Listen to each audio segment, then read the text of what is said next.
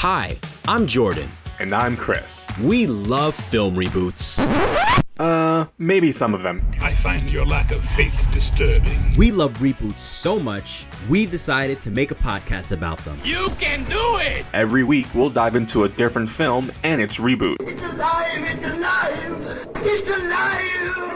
We'll talk about the pros and the cons. We came, we saw, we kicked its ass. And at the end, we'll decide if the reboot holds up. You had my curiosity. But now you have my attention. This is the Reboot Rewind. And welcome to another episode of the Reboot Rewind, the podcast all about movie reboots. I'm Kris. And I'm Jordan. Jordan, another week. How you doing, my friend? I'm doing pretty good. I am very excited because you know I'm a huge fan of the Western genre, your absolute favorite. I'm kidding, by the way, but yeah. yeah, well, welcome to the show. Every week we talk about two movies, uh, typically the original version of a film and the reboot. We'll go back and forth, talk some pros and cons, and see where we are at the end of it. So today we are talking about The Magnificent Seven, the version that came out in 1960, and the reboot from 2016. So we'll start with some movie facts, and I'll throw it over to Jordan for the story.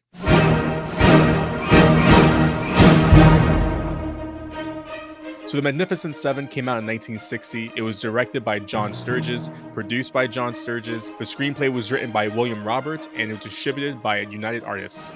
It stars Yul Brynner as Chris Adams, Steve McQueen as Vin Tanner, Horst Buchholz as Chico, Charles Bronson as Bernardo O'Reilly, Robert Vaughn as Lee, Brad Dexter as Harry Luck, and James Coburn as Britt. Now, Jordan, over to you for the story. The bandit Chief Calvera and his gang raid a poor Mexican village for food and supplies. After the final raid, the Mexican villagers decide they need to protect their land and learn how to utilize weapons and fight back. Three villagers ride into town and they meet a veteran Cajun gunslinger by the name of Chris Adams. Chris agrees he will help the villagers to protect their land and later finds a drifter by the name of Vin Tanner, Britt, the knife expert, the stubborn Shootist, Chico, the traumatized veteran, Lee, and the professional, Bernardo O'Reilly. All right, well, as you mentioned at the beginning of the show, Westerns, here we are. Jordan, what do you think about the original Magnificent Seven? well, it's funny that you say that this is the original movie. Technically, it is, but not many people know that this is not the original version of the Magnificent Seven. The original movie was actually a movie called The Seven Samurai that came out in 1954. That's where the Magnificent Seven got its inspiration from. It's almost identical, it's very similar storyline. So, uh, yes, now, Kris, I know you're not a fan of the Western genre, but myself, I love it. I love Westerns, right? One of the things that I noticed when I started watching this movie was the music the music that was composed by the great Elmer Bernstein. Now, uh, if you guys are not too familiar with the name Elmer Bernstein, uh, if he doesn't, if that if that name doesn't ring a bell, he did classic movies like To Kill a Mockingbird, True Grit, Cape Fear, Airplane, and my all-time favorite, Ghostbusters. Uh, this movie was was pretty good. I didn't love it. Like I I uh, I thought I was gonna hate this movie for some odd reason. I don't know why, but something was telling me that I was gonna despise this movie. But I certainly did not. This movie wasn't too bad. I, I find I did find myself enjoying all the characters, especially our Cajun gunslinger. He was the leader of the seven. Chris Adams, I thought he was great. I thought Steve McQueen was great. I really like Charles Bronson in this movie. Now, I have no idea, Kris. What are your thoughts on the Magnificent Seven. Oh, westerns. So I, I, think my my my disdain for westerns is pretty clear at this point. But to surprise you, I actually like this. Oh in wow! a really strange way. I actually enjoyed this. I actually liked it better than Django. I'll be honest. Wait, wait, wait. Which Django? The original. Sorry, the oh, oh original. Oh, oh, okay. Yeah. The reason being, in my opinion, the story in Magnificent Seven is more easy to follow from my mm-hmm. perspective. It's very more, it's very straightforward. I think it's more action packed. Like I overall, I, I enjoyed it. I didn't think it was amazing. Like again, I, I'm not a big fan of Western films, but I was surprised by how much I like this. Like overall, like I, I would definitely watch it again. Not something I would watch anytime soon, but if it was like on TV or if, if I was bored, maybe I'd, I'd watch it at some point. But yeah, I mean, I was pleasantly surprised. I enjoyed it. I think the characters were great uh, their their interactions. The music was phenomenal. I love the music. It it's like fun, westerny, t- typical what you would expect for a western, but that's what makes it really good. Um, but yeah, I was pleasantly surprised. This was a really good movie.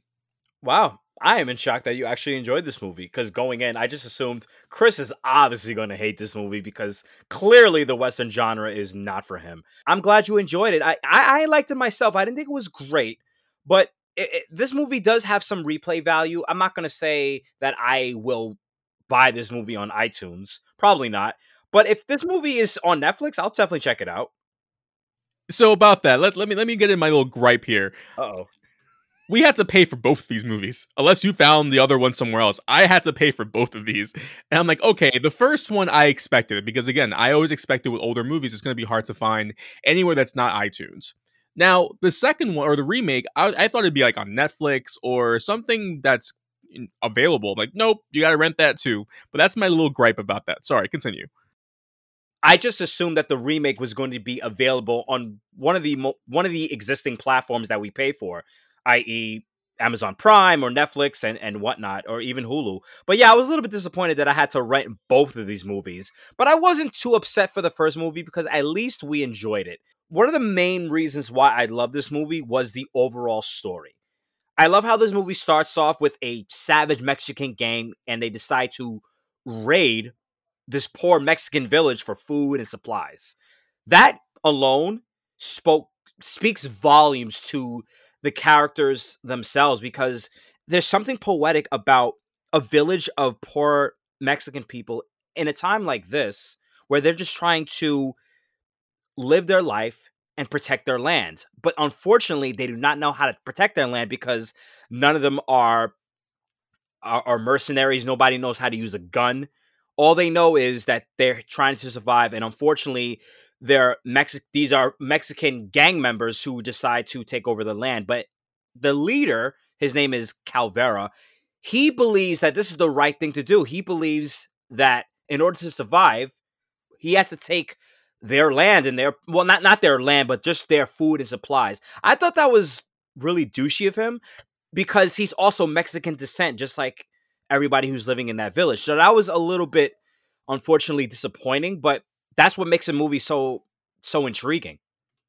No, absolutely. And if you think about the very basic premise of the story, just think about it in very basic facts. You have a, a village of people who are not fighters and not warriors, to your point, uh, who are being taken advantage of by a group of gangsters, right?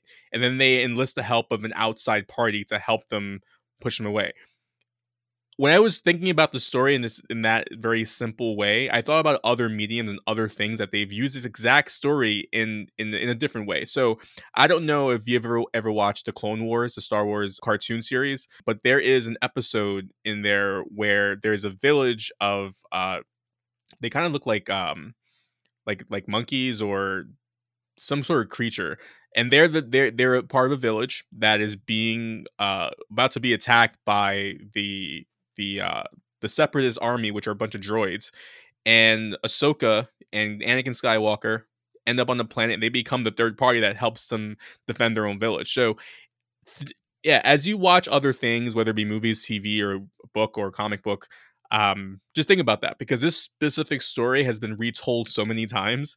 And I always think to myself, you know, there's always got to be an inspiration somewhere. When, like, when I watched an episode of the Clone Wars, and like this this probably where they got it from because uh, what's his name Dave Filoni is a huge Western fan, and it would not shock me because he's also the producer of the Clone Wars. It would not shock me if he used this as as inspiration for that episode. George Lucas, for those you don't know, George Lucas is creator of Star Wars.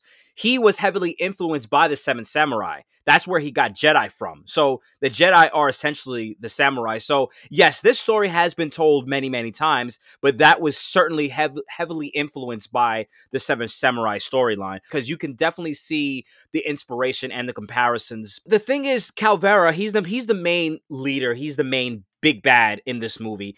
He's just tries to justify his actions. No matter what, he just truly believes this is the right thing to do. And it's out of pure ignorance because you're taking what doesn't belong to you from your own people. And I should be obviously, I, I, if this was a movie like maybe like a Christopher Columbus story, it's obviously pure ignorance, but it's even more ignorant when it's done by your own kind. And uh, it's even more frustrating because some of the villagers were willing to accept the fact that this man is stealing their their belongings. They're like, oh well, he's just stealing some of it, so I, I guess we should give him the benefit of the doubt. He's not taking all our food; he's just taking some of our food. And no, that's that that's that's not how that's not how it works. Yeah. So you just reminding. So there's that scene. I think you were probably referring to where the, uh, the the a lot of the people of the village are meeting up and they're talking about what's going on. And you have half the room that's saying, "No, we have to fight back. This is our stuff. This is our land. We have to fight for it." Then you have the other half of the room going, "Well, you know, it's not so bad. They're only taking certain things, and you know, they're not really hurting anybody as long as we give them what they want." So it's it's it's it's an interesting dynamic to see those two go back and forth and seeing that the side that wants to fight eventually wins because they're able to go and hire the mercenary who builds his own team. It's it was unfortunate that you had you know one group who's they're the same kind of people trying to terrorize their own people really by taking their stuff and pretty much using them to, to, to live i feel like this is how most humans would react to to a certain situation like this because there are, I'm sure, listen, I'm sure there are a lot of people watching this movie who can see themselves because they're the people who are not willing to fight back. Those are the people who are just comfortable. They don't want to take that risk and fight and protect their land as opposed to as opposed to other villagers they're like you know what? F that. We're trying to survive. We're trying to protect our land because it's right. And there are other people are like you know what? Ah maybe maybe we we, we, we can let them slide because at, least they're not taking all of our food. They're taking some of it. Some people are just comfortable and they don't want to take that risk and protect their land. I loved how eventually the village leaders are like you know what? We can't take this anymore. So they decided to speak to the village elder and that village elder was like you know what? You guys got to learn how to fight. You got to find a way to protect your land. And I, I loved how eventually the three villagers they ride their horses, and then they meet uh, Chris Adams, and Chris Adams is like the heart heart and soul of this movie. I think he was great in this movie, and it's it's funny because the name of the actor, uh, what is his name, Yul Brynner. I, you know, I think he's like Russian in real life. I think you're right because I've heard the name before. I'm trying to remember. I, I heard it in another film. They were referring to Yul Brynner, and I'm trying to remember what movie it was because I've some. It's something that I've seen multiple times for a reason. He was in the Ten Commandments. Oh, that's right. That's right. Okay, he was in the you're Ten right. Commandments. Was didn't he play Moses? No, that was uh, Charlton Heston. Uh, I believe the Oh. character. I can't remember the name of the character he played, but he definitely was in Ten Commandments. Definitely not Moses. Okay, No. cool.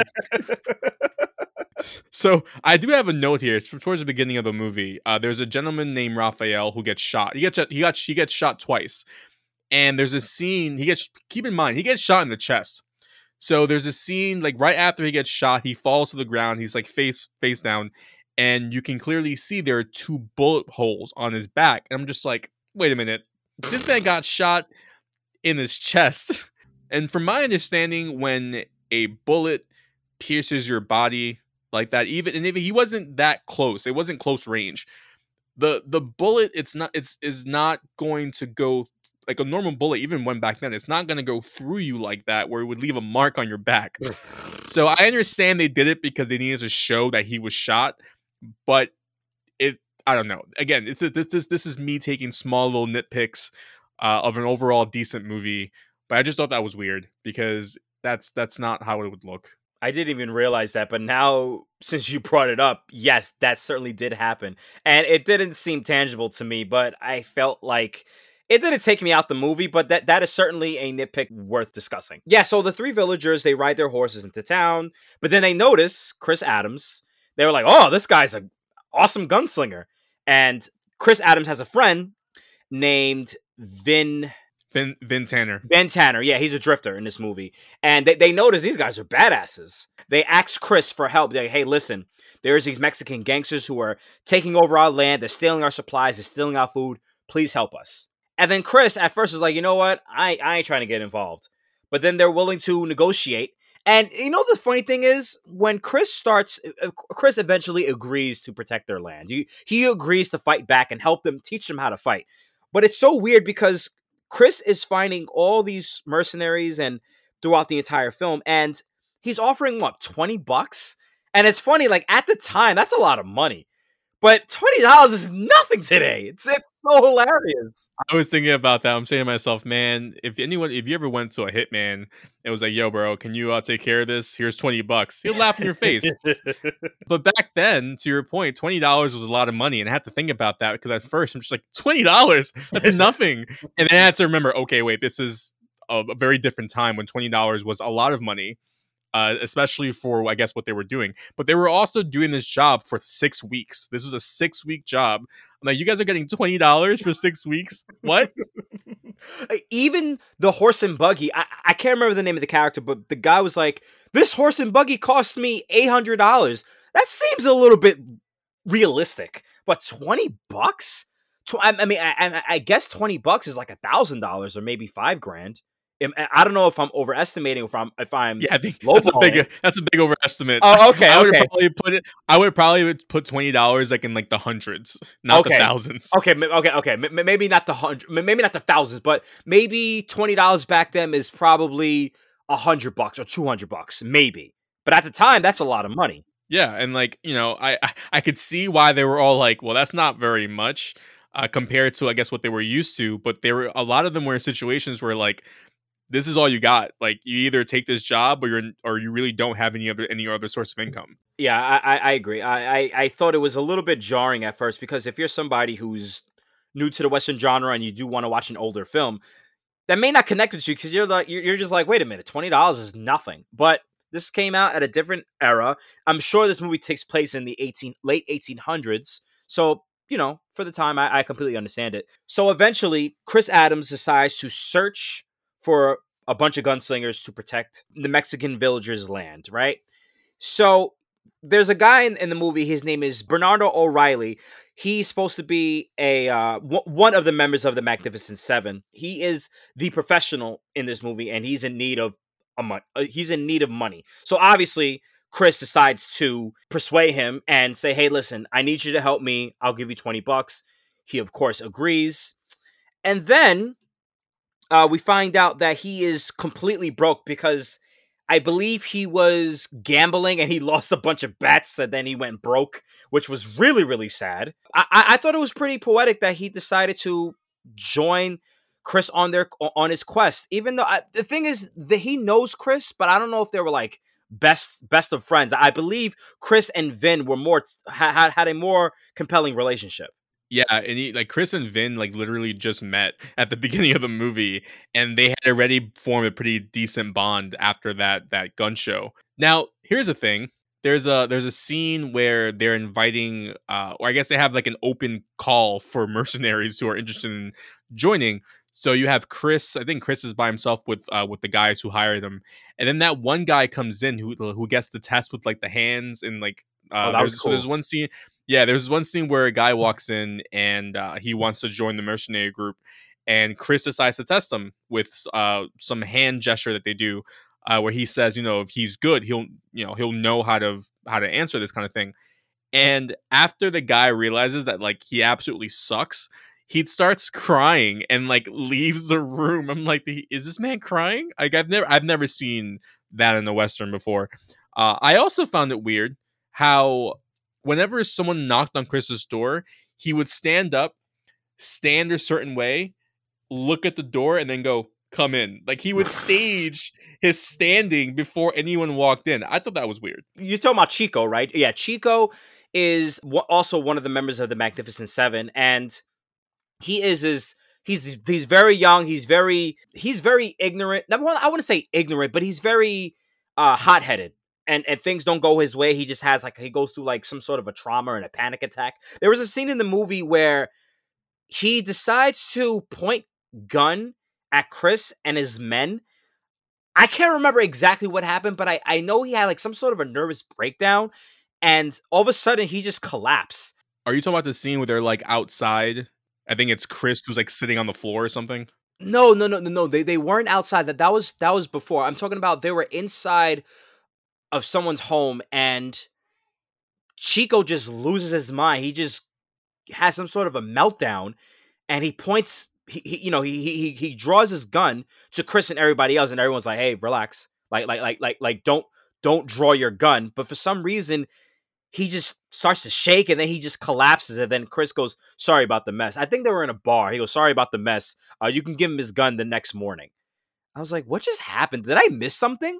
Yeah, I think maybe uh, that's a good point. I, I remember the scene now, but I, I'm, I don't remember how it happened. Yeah, uh, may, yeah, maybe maybe his drink got you know you know roofied or something, or maybe he was just really drunk and passed out. I don't know. But now thinking about it, yeah, that didn't make very much sense.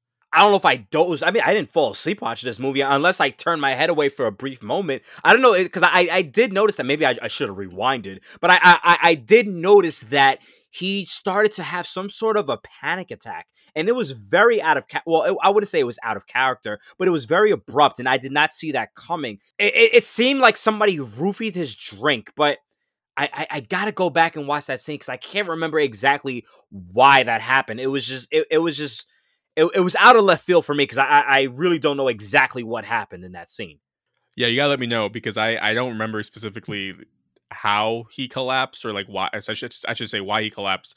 But I'm assuming it's either because someone slipped something into his drink or he may have just been really drunk and passed out. That sounds about right. Yeah, because Chris's line following that, where he's like, you know, give him his gun in the morning or whatever it is, it makes it sound as if he was drunk and like passed out. That sounds about right because Chris Chris apologized to the bartender and he says he gives, you know, he pays for the drink. He said, "Hey, listen, you can just give him his gun tomorrow, and you can also give him a drink." So it sounded like uh, Chico was very, very intoxicated, and he couldn't. And, and, you know, since Chico is, is a is clearly the youngest out of the mag out, and clearly that Chris it Chris and clearly Chico is the youngest out of the Magnificent Seven, so he must have been very intoxicated and he couldn't handle his liquor and you know, you know what happens when you drink, you get all emotional. So that's what it is. I I, I think that's what happened because they never really addressed it. Because I don't remember anybody slipping a Mickey in his drink. So I'm assuming that's exactly what happened.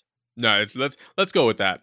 Uh, so there there is a scene where I don't know which characters. I want to say it's probably Bernardo. He's he's the character that gets really close to the two kids. Oh, that's Bernardo. Uh, towards Bernardo, yeah. So Bernardo, there's a scene where Bernardo is, I guess, he's hiding behind a rock, and these two kids who live in the village walk up to him. They're like, just they want to be his friend. Like they're just trying to talk to the guy, uh, because they they admire him because he's he's brave or whatnot. And but there's a scene where uh, one of the kids goes, he starts talking to Bernardo about what they plan to do if he when he dies. they're like, well, when you die, we'll uh, do this and this and this. I'm like, wow, they're not even like assuming they're gonna win. They're just they're just assuming they're all gonna die. It's crazy, but I thought that was really funny and cute. You know what's very poetic about this film how they for the most part most not all but some of the characters especially like the young kids and the characters in the background like two who aren't very prominent in the movie they use a lot of different ethnicities in this movie like, like they used a lot of ethnic people in this movie. There was certainly a lot of different people who weren't whitewashed. Some of the characters was whitewashed unfortunately. The guy who plays calvera he he was he's a white guy the, the, the, old man in the village his name is like vladimir vladimir skolov or whatever his name he's he's he's a white guy. Uh, even chico unfortunately i thought chico was played by a hispanic man. He's like czechoslovakian or something like that but he's he's definitely not uh, of latin descent. But you know you know what's pretty cool? I, I am happy that they gave somebody a love interest in this movie and that was uh, petra Petra eventually falls in love with Chico, and I thought that was really sweet because Petra was first of all she's a, she even though she was a very minor character, Petra was afraid of everybody. She was just afraid that the Magnificent Seven was eventually going to was going to kill and rape rape her, and that was very very traumatizing. But yeah, I, I did like the character Petra. But let me ask you a question, Kris, before we continue with with the story. Uh, who is your favorite character? I would say Bernardo. I feel like you know the the the, the scenes that he that he's in. Uh, I like them a lot. I like his interaction with the villagers. I thought he was funny, kind of in, in a very like sarcastic kind of way. But yeah, I would probably say him out of all of them. How about you? I thought Britt was pretty cool. Now I, we didn't get a chance to talk about Britt because he's the knife expert in this movie, and there is something cool and badass about Britt. Like I felt like he was very fearless. Nothing nothing bothered him. It no matter what happened in this movie, he wasn't afraid to live or die. And I thought he was badass. I think he might have been my favorite character, but I think my favorite moment in this movie, before you ask me what's my favorite scene, I'm just gonna tell you because it's it's it's already on my mind. So there's a scene in this movie where the villagers come back and they attack and they're They're they're, they're ready to, to steal more food and supplies, right? And this is, is the scene between Chico and Britt. So Chico says, That was the greatest shot I've ever seen. So we have Britt. Britt had his gun and was getting ready to shoot one of the uh, one of the Mexican gang members, right? He shoots and kills the guy off his horse. And then Chico goes, That was the greatest shot I have ever seen. And then Britt goes, The worst. I was aiming for the horse. that, was that was pretty funny. You're right. That was good. That was my favorite favorite line. I love it's just it's just something that I expected, even though we don't know much about these characters, and that's what makes them more interesting. I expected Britt to say that. And I love that dialogue between him and Chico. That was by far my favorite moment in the entire film. So since we're on that topic, uh, mine was the the first battle or the first time that the uh, the gang tried to invade the village while the Magnificent Seven were there. Like they were ready, like they had uh, the the villagers had guns and they were ready to go, and that ended up going pretty well for them. They ended up kind of pushing them back, and had they had you know the enemy had to regroup.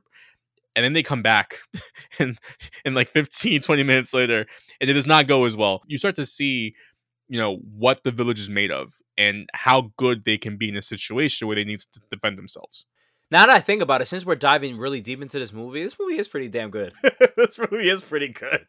It's it's certainly not the best western. I mean, listen, I still have Django Unchained at the high bar because Django Unchained was phenomenal. Well, I'm happy to hear that because we're about to take a quick break and hear a word from our sponsor. But when we come back, we're going to be talking about the 2016 version of The Magnificent Seven. But keep it locked here on the Reboot Rewind.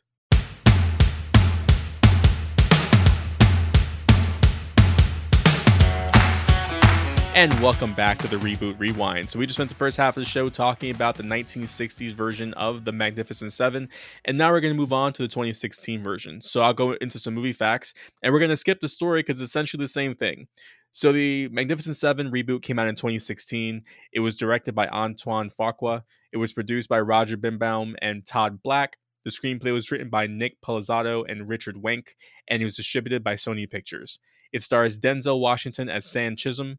Chris Pratt as Joshua Faraday, Ethan Hawke as Goodnight Robicheaux, Vincent D'Onofrio as Jack Horn, Byung Hun Lee as Billy Rocks, Manuel Garcia Rulfo as Vasquez, and Martin Sensmeier as Red Harvest.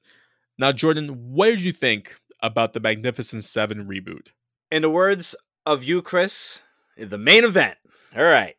This has got to be the most violent PG 13 movie I have ever seen. Like it really, really is. Now, Kris, you know that I had a pretty good time with the original Magnificent Seven. I thought it was pretty, pretty darn good, right? Antoine Fuqua, he's best known for the Oscar celebrated movie Training Day. That movie was also starring Denzel Washington and Ethan Hawke, ironically.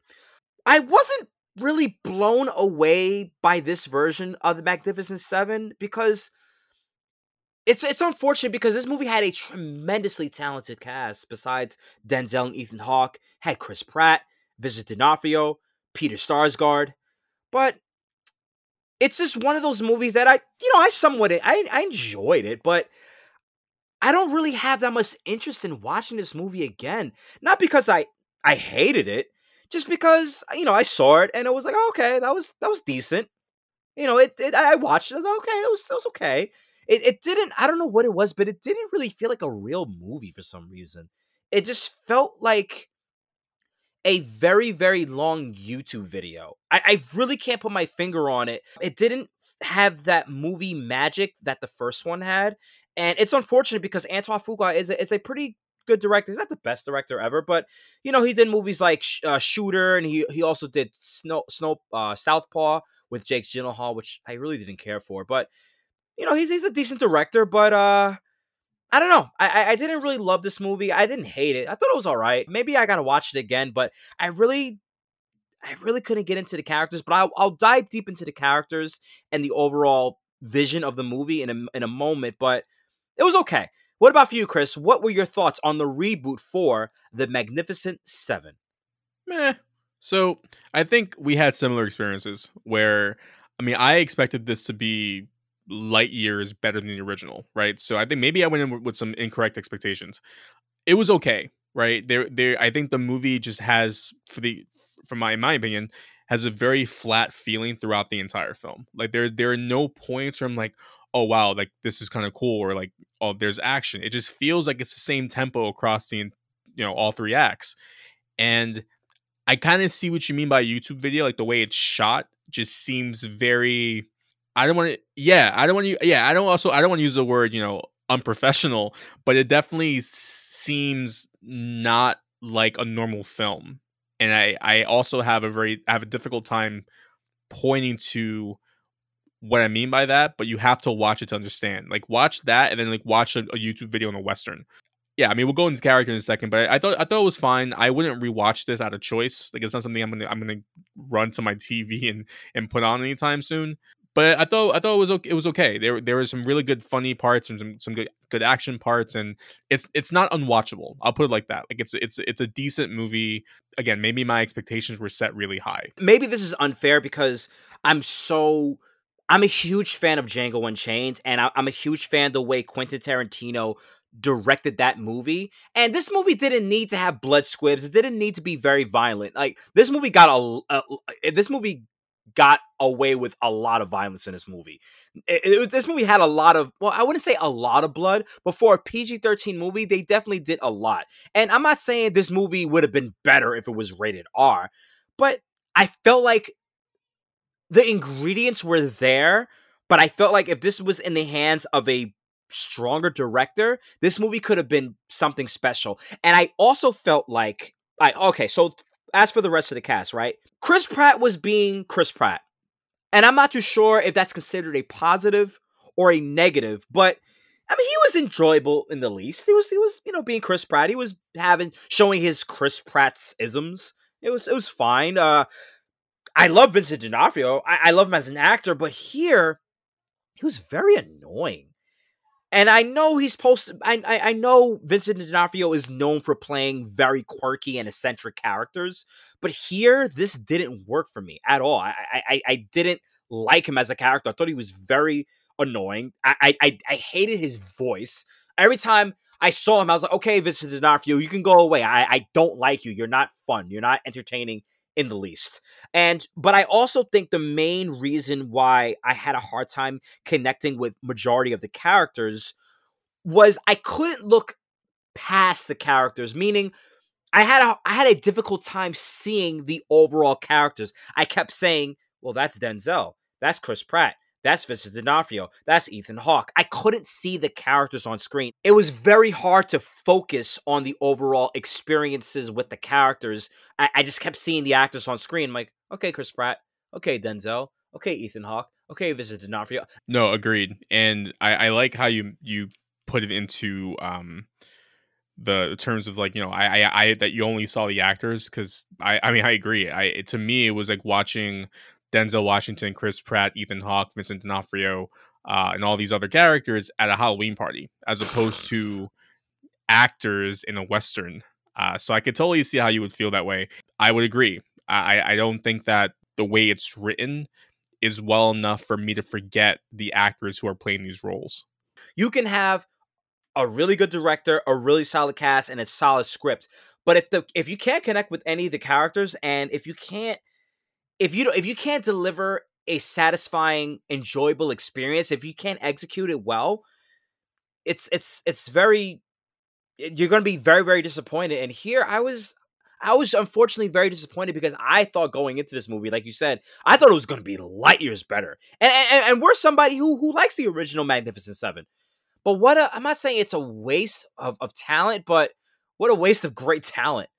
It, it's it this movie just felt it was just I want to say it's poor, but you know what it felt like? It also felt like a a movie that was unfinished. It, it, it just didn't give me that true adventure. I, I you know what? It, it reminded me of. I, it's two different movies, but it's like that movie Cowboys and Aliens. Like I liked it, but I, I felt like I, I needed more. There, there was not enough meat.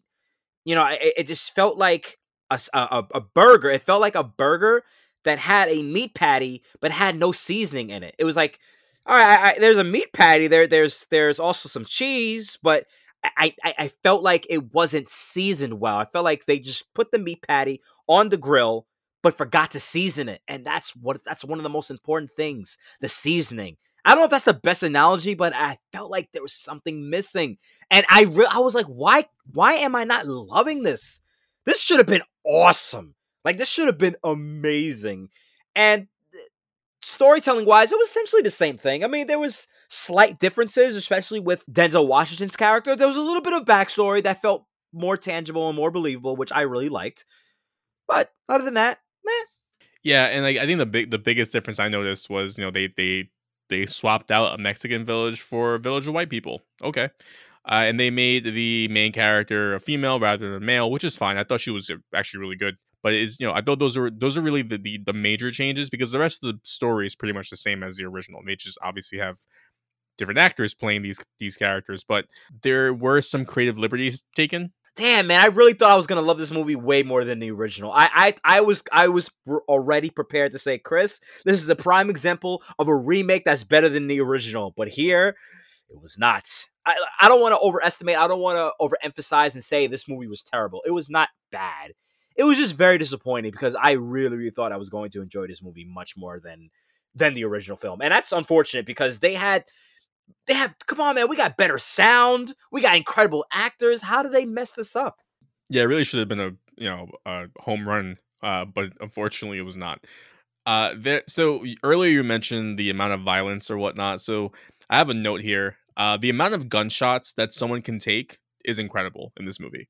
Like it seems like it's on the it's on the Scarface final scene level of incredible. Let's take Vincent D'Onofrio's character Jack Horne for example. This man gets shot multiple times and he and he's able he he keeps getting up he keeps walking across until finally you know they, he dies but a lot of these scenes i'm like especially back then there's very little chance that that person would have survived if they had gotten shot that many times especially not wearing any sort of protection like a kevlar vest or anything like that i just thought that was weird and i thought that was probably done just for extra emphasis on just the action you know, if you're trying to, to recreate a Western, which for the most part tried its best to, well, I should say, Westerns tried their best to align to some sort of rule book. In this movie, breaks all the rules. You can get shot 18 times and still live. I don't know.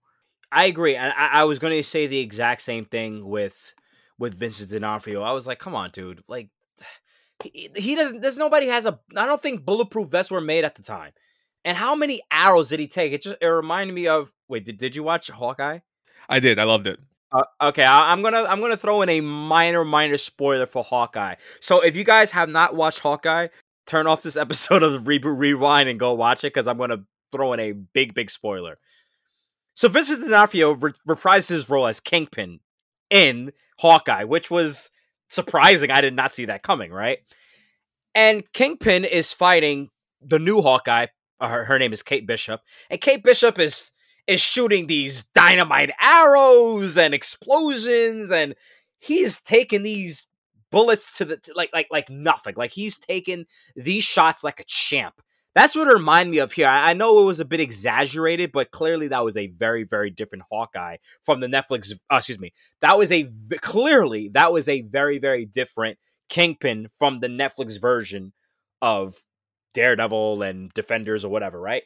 But here it reminded me of that exact same thing. I'm like, all right, dude, I, I, I get you're you're supposed to be a big character, you're supposed to be very powerful, but come on, like this movie I didn't expect this movie to throw in some fantastical elements. I didn't think that Vincent, Vincent D'Onofrio's character was supposed to be superhuman yeah, this man gets shot like 18 times, and I'm just like, okay, there's no way you should still be walking now. And he's he, these these were all like, sh- I think he got shot in the leg at some point, but he got a couple of shots to the chest that really should have ended his life. And he's like, nah, I'm still gonna keep walking though because why not? Yeah, and this movie's supposed to feel believable, so it doesn't to be fair, he's not the only one this happens with. There are multiple characters that get shot multiple times and are still able to walk. The minute you see that first one go down, which I believe happens right at the beginning of the movie, you kind of throw rhyme or reason out the window. You're saying yourself, okay, now I'm in a different world where this just happens, and I'm going to go with it because that's that's movie logic for you. Also, you know, it was pretty. I, I thought it was pretty effective with Chris Pratt's character uh near the third act. I didn't see it coming. I was just like, oh, dude, they're they're really gonna they're really gonna kill this guy. And I, I thought he was going to survive near the end, and he.